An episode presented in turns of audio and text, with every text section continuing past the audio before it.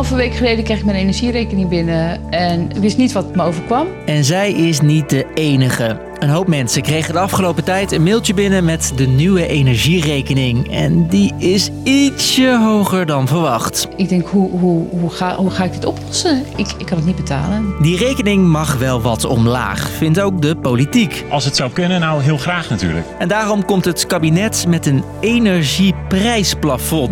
Wat betekent dat nou precies? En wat ga jij daarvan op je rekening merken? Ik ben Jasper en ik leg het je uit. Lang verhaal kort. Een podcast van NOS op 3 en 3FM. Nederland is de nummer 1. Nee, nee, nee, nee. Oh, wacht. Nee, dit is niks om trots op te zijn. We zijn namelijk de Europese koploper met de gasprijzen. Wij betalen hier ruim twee keer zoveel als het gemiddelde in Europa. Dat gas en energie nu een stuk duurder zijn, heeft verschillende oorzaken. Minder gas uit Groningen, tijdens corona zaten we meer thuis en verbruikten we meer. En natuurlijk de oorlog in Oekraïne. Daar heeft iedereen last van. Maar waarom betaal jij nou meer dan de Duitse of Belgische buren?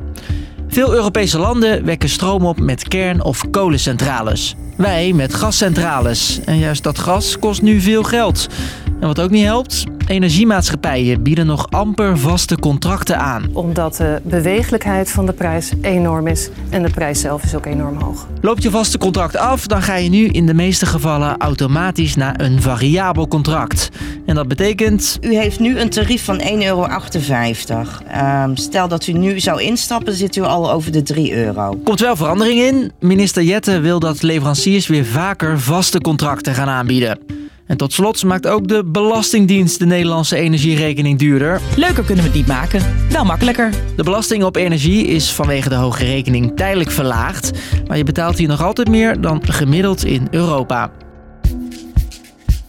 Na dagen praten, nadenken, overleggen. Als we iets kunnen doen wat zekerheid geeft, dan zou dat heel mooi zijn. En dan eh, werk ik daar graag aan mee. En dan kom ik ook graag op zondag eh, voor praten. En toch nog maar een keer praten, heeft het kabinet een nieuw plan om de energierekening omlaag te krijgen. Het kabinet werkt aan een prijsplafond voor energie, zodat mensen hun energierekening kunnen blijven betalen. De prijs voor gas en stroom gaat tijdelijk naar het bedrag dat je betaalde voor de oorlog in Oekraïne in januari dit jaar.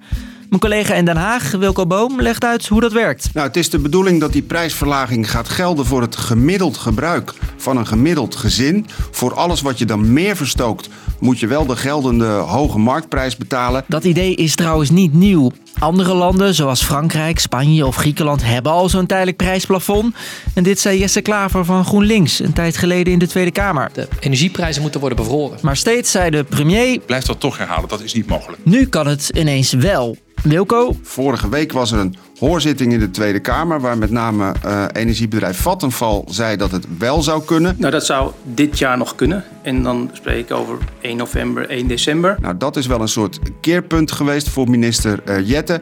En wat ongetwijfeld ook een rol speelt... is dat de maatschappelijke druk natuurlijk uh, toeneemt. Hè. Er duiken steeds meer verhalen op van mensen... die de eindjes niet meer aan elkaar kunnen knopen. De maatregel gaat 1 januari in en geldt voor heel 2023. Wel gaat in november je maandbedrag voor energie al naar beneden. Oh, en uh, goed om te weten, ook al kan je de rekening straks niet betalen, energiemaatschappijen gaan deze winter niemand afsluiten. Voor jou wordt de energierekening dus een stuk goedkoper. Maar voor het kabinet zit daar wel een prijskaartje aan. De energiebedrijven gaan natuurlijk minder inkomsten krijgen door dat prijsplafond. De staat gaat dat verschil dan vervolgens bijpassen. Er is in totaal een slordige 10 miljard euro mee gemoeid. 10 miljard. Dat is dus een 1 met 10 nullen. Nou moet zelfs premier Rutte 6000 jaar voor werken. Hoe wil het kabinet dat gaan betalen? Dat moet ik uitleggen. Doen ze door deels een ander plan te schrappen. Eigenlijk zou je ook volgend jaar minder energiebelasting betalen, maar dat gaat nu niet door. Daarvan denken ze achteraf, ja dat is een ongerichte maatregel, daar heeft iedereen voordeel van. Het prijsplafond is beter, want dat is alleen maar gunstig voor de lage en de middeninkomens. De helft van die 10 miljard verdient het kabinet hiermee terug. En de rest? De andere helft betalen ze door de staatsschuld een beetje te laten oplopen. En daar draaien we dus eigenlijk met z'n allen voor op. Die rekening moet dus de komende jaren worden betaald. Bijvoorbeeld door bezuinigingen. Wel nog een meevaller. Door de hoge energieprijzen en de inflatie verdient de overheid meer dan verwacht. BTW levert meer op en we vangen bijvoorbeeld meer voor het gas uit Groningen. Dus, lang verhaal kort. Volgend jaar komt er een maximumprijs voor energie, waardoor, als het goed is, bij iedereen de rekening omlaag gaat. Ga jij in november al merken? Kost het kabinet wel zo'n 10 miljard. Was de podcast weer? Wij doen het licht hieruit. Morgen dan steken we onze energie weer in een nieuwe podcast. En die vind jij rond 5 uur in je app. Doei!